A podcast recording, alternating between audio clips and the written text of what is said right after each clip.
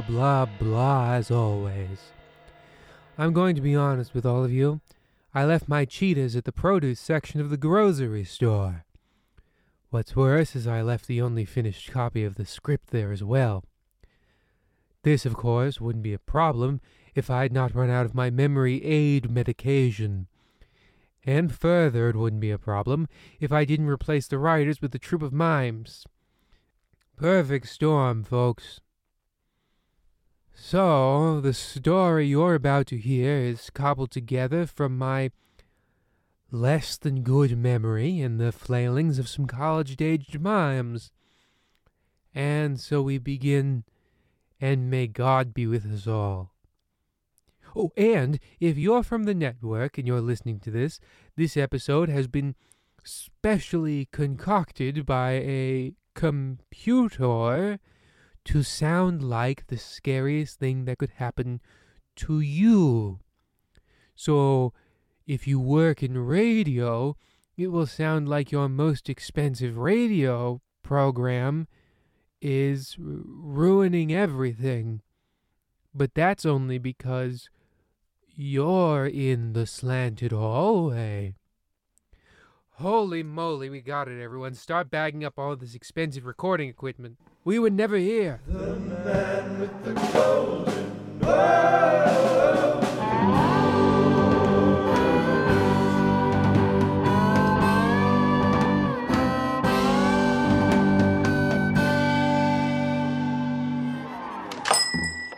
Oh, thank goodness! Patrons! Sweet, stupid, money-having patrons! I'll be there in just a moment. I've just got to tend to these shopkeeping-related things with my back turned to the door, and by extension, you! How can I be of assistance to you, money-bearing moron? Well, I was just wafted in here by the titillating smell of this delicious blueberry pie. And what's more, whole roasted chicken. And I was standing here just now being titillated by that gorgeous voice of yours. Well, here we are, just a couple perfect strangers being titillated together-like. Roast chicken? With the fixins and everything? How much is it, Marty? Well, aw, shucks. It's fifteen cents. For what? They got the Hope Diamond for sale here. Sold that last week. The chicken and pie with fixins is indeed fifteen cents, but I'll give it to you for free, man, with a rich golden voice like yours. You won't even need the gravy. Well, I can't say this is the first time I've been given something for free by virtue of my vocal gifts even today. That being said, mostly I am given things because I am... Hold on! Turning around now! Oh my God, it's a dirty homeless beggar! What's this? I'm seeing double? I was getting to that. There really are two of us. Out with you! You filthy... Let's go, Marty. I'd call you money grubbing if it weren't for your lack of money! With which to have grubbed! What a repugnant thing to say. To think! I was going to do whatever you told me to by virtue of that sweet, sweet voice. And what's this? Plaque psoriasis? You disgust me, you vile, parasitic, immunocompromised hobos! Be gone! Oh, geez, Marty. I'm so awful hungry-like. I got my tummy all rumbled. Feed me, Roger. I need you. Kill for me. Cook for me. Fill me. Don't worry. We can go down to the creek and fish up something. What would we fish up? Why, fish, of course. Wait a second, Marty. Isn't it almost time for the Supreme Leader's broadcast? Well, that broadcast doesn't do nothing to put the rumble out of your tummy. It's the narrowcast that's gonna get a fish on my hook and food in your stomach. I rumble. I rumble for flesh. Flesh. Fill me. No, I mean the broadcast over the radio. The daily rules, remember? The dictatorship we live in. The coup. The president being ousted. The execution of all democratically elected officials. The merging of all government posts into one. You know, the expositions. Right, of course. Uh, sorry, I've been having a hard time keeping up what with my losing my job, becoming homeless, and the tragic death of my wife at the hands of a lobster's claws at our anniversary dinner. Of course, the death which caused you to cry so much, it ruined your old voice, leaving you with... A golden one, right. Well, you go ahead and listen. I'll just do whatever. As you know, I'm not too jazzed on this dictatorship thing.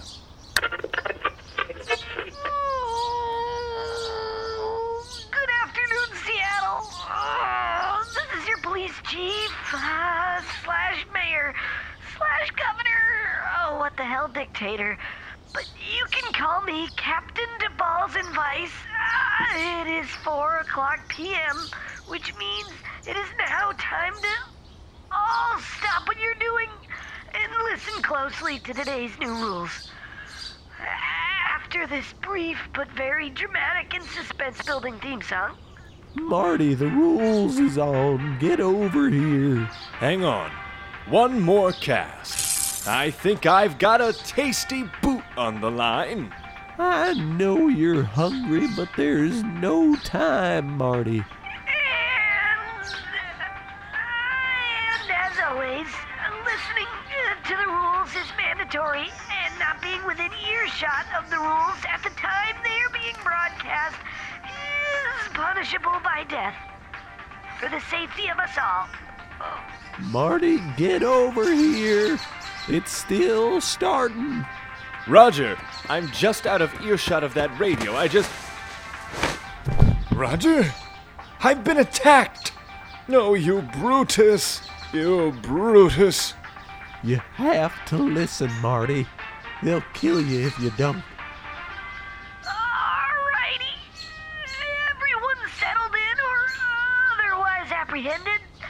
I hope so, uh, for your sake. Rule number one. The number two is hereby outlawed.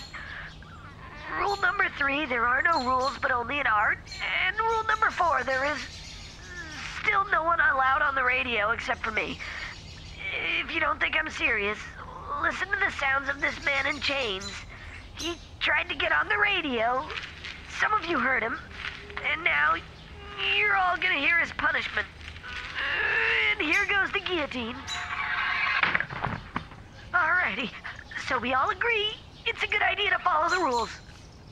I mean, look, if you don't, it sounds as if your head just comes flying right off.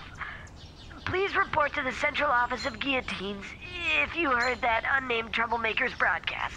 Marty, are you getting all that? Almost, almost. It's always so hard. There's always so many new rules every time the rules come on. Well, remember, Marty, if you don't write them down, and if we don't follow them, and follow them to a T, we'll end up like that headless man. Alrighty!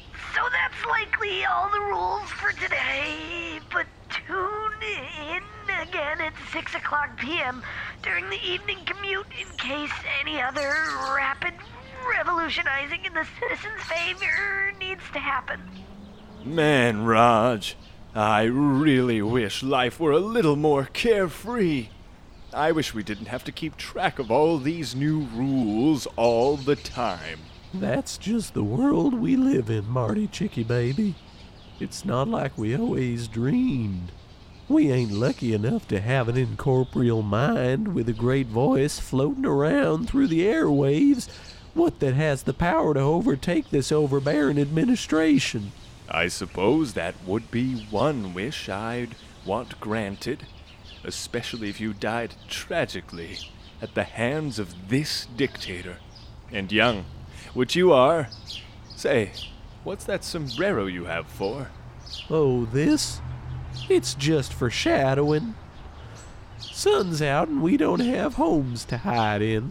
In fact, this sombrero doubles as a rainbrero. Well, that's mighty convenient, seeing as how the biggest thunderstorm of the century is rolling in as we speak. As we speak? Yes, listen. There's the first sound of drizzle, and I'm still yapping away. And it's getting a little heavier now? Like I said, as we speak. Oh my.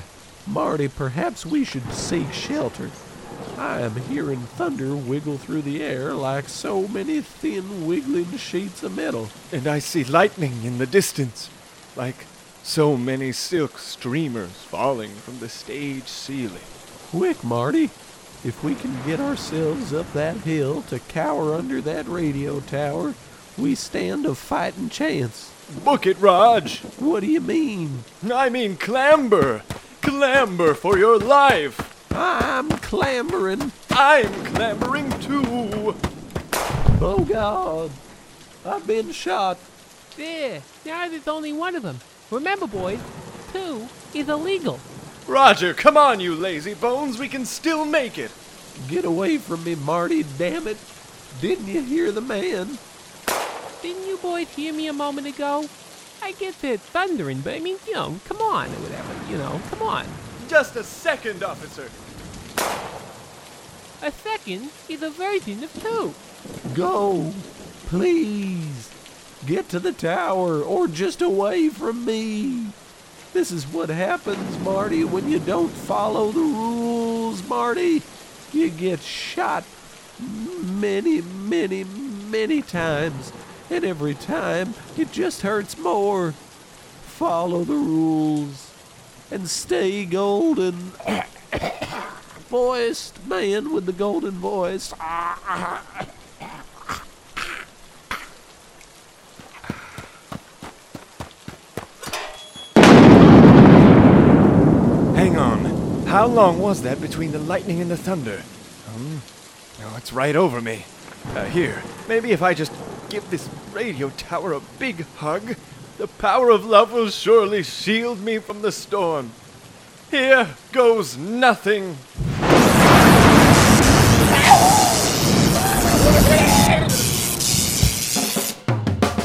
Hello, this is the narrator of The Slanted Hallway. I am clearly still in the office, and this is not a pre-recorded message. If it was, how would I know that it is exactly three forty-six p.m. on August the fifth, nineteen fifty-five. Wow! Look at all this expensive recording equipment that is still here in the booth, as far as I know. This concludes the intermission. Excellent rules today, sir. Thank you, Mister Manderson. Though, I don't much care what you think. I appreciate the compliment. I had plenty of warm milk this morning to stretch out the vocal cords. But how are the reviews? Oh, reviews are illegal, Captain President. Yes, yes, but did anyone say anything or have any opinion about anything? No, no, no, no one said anything. Zip lips, the whole continent over. Someone must have said something or expressed some disapproval. Don't you think it's a little unrealistic to think everyone should be in perfect agreement about everything? One guy rolled his eyes, uh, but we had him shot. Not how I'd have done it, but good work. Uh, next time, bring them before the Central Guillotine Office. Doing what you think I do is the first step toward me not thinking for you. Right as always, Sarah. I know I'm being a little harsh, but this stray radio incident has me worried. Worry is my third least favorite emotion. Mm, it's troubling, Sarah. But not to worry. Our, our guillotines outnumber the citizens three to one. Ah, and we've round up anyone with a communication device. And I assume they're here? Yes, sir. We found three men who were communicating via several cons and string. I don't know how that works, but they must be killed. My rules must be absolute. This whole nation is a powder keg, and I'm the damp rag keeping it from going off. Your rule has never been questioned. I don't think you'll need to worry so much. My rule can't be questioned. I'm the only thing these morons can hear. If I tell them the sky is red, there's no one to say I'm wrong. All it would take is one golden-voiced hobo trapped in the radio by the power of Zeus to topple this whole regime. What? Who? How? Oh, ah, oh, where am I? Oh, I got an itch on my face. What? Wait a second. I don't have a face. Oh my God, what's going on? I'm faceless. And what's this? My body has vanished as well. What am I then? No face? No body? Egads, women will never love me if they can't see me. Women can't love what they can't see. Oh no, the horror. It appears I'm just a voice. But what's this? A celestial solenoid microphone floating before me. I always knew I had a future in radio, but I didn't realize I had a future in radio. And the guys are gonna pick up chicks, steal their hearts and souls, bring their rock and roll tricks, take the dates to church, burn the holy books, who needs good grades when you got good looks. This music is worse than a she-wolf mother devouring her own stale, rancid, bloody afterbirth, from which have emerged her squirming, maggot-like young. Daddy, you say that about all music. All music is sin. The only good sound is silence, or quiet talking, with a shh sound every time you pass under some power lines. Dad, can we at least try something else before you shut it all off and pull the car over and send us walking back home? I'm very angry at society, and I have to take it out on you. Never question my misdirected wrath. I'll smooch you if you change the channel. I'll smooch you. How about that? We'll see how you like it. Please. Please. Shut up. Now I'm definitely turning the radio on, so I don't have to listen to you she-wolves howl in my ear. I wonder why it's so dark here. It really reminds me of the first time I saw the nighttime. I used to always sleep right through it. And I never knew it existed until one time I woke up at midnight, really hungry, and thought I had gone blind. Wake up, people! Experience the night! It's there, it's real, it's got stars! Who is this? What is this? This isn't the Episcopalian News Channel. Don't stop the car. We can turn it off. Just put down your driving axe. We can turn it off. Please, honey, don't hurt anybody. No, no, wife and child of mine. I love this. I love this man. I love this voice. He is exactly the kind of father a dad like me should aspire to be. Somebody turn this up. But, Dad, you make us both sit in the back seat. No matter. Unbuckle. Turn it up. Unbuckle, I say. How many flapjacks? one point five and round it up. Eggs. Tree. Where do I need that sunny side? Up. Scalpel. This steak is mid-rare at best. We need it well, well, well done. No, we didn't give the customer the option. My name's John Owner. I'm the diner owner here at Owner's Diner. Boss, it's getting packed in here. We should turn on the radio in case the rules come on. And why's that? Because if the police walk by and the rules ain't on, they'll nail the door shut and burn down the diner with all the, these paying customers inside. Idea, good, hash, brown, coffee, black. I'm John Owner, the diner owner here at Owner's Diner. Get that radio on and be stat about it. You got it, boss. If I had a penny for every piece of clothing I've stolen off a clothesline in the middle of the day while running around people's backyards tan and naked, I'd have quite a bit of pennies. What? This isn't the rules. It's better. It's money. If I, John Owner, diner owner, had any money, I could put it all right back into Owner's Diner. You hear that, diners? I'll finally be able to cut back to eighty hours a week.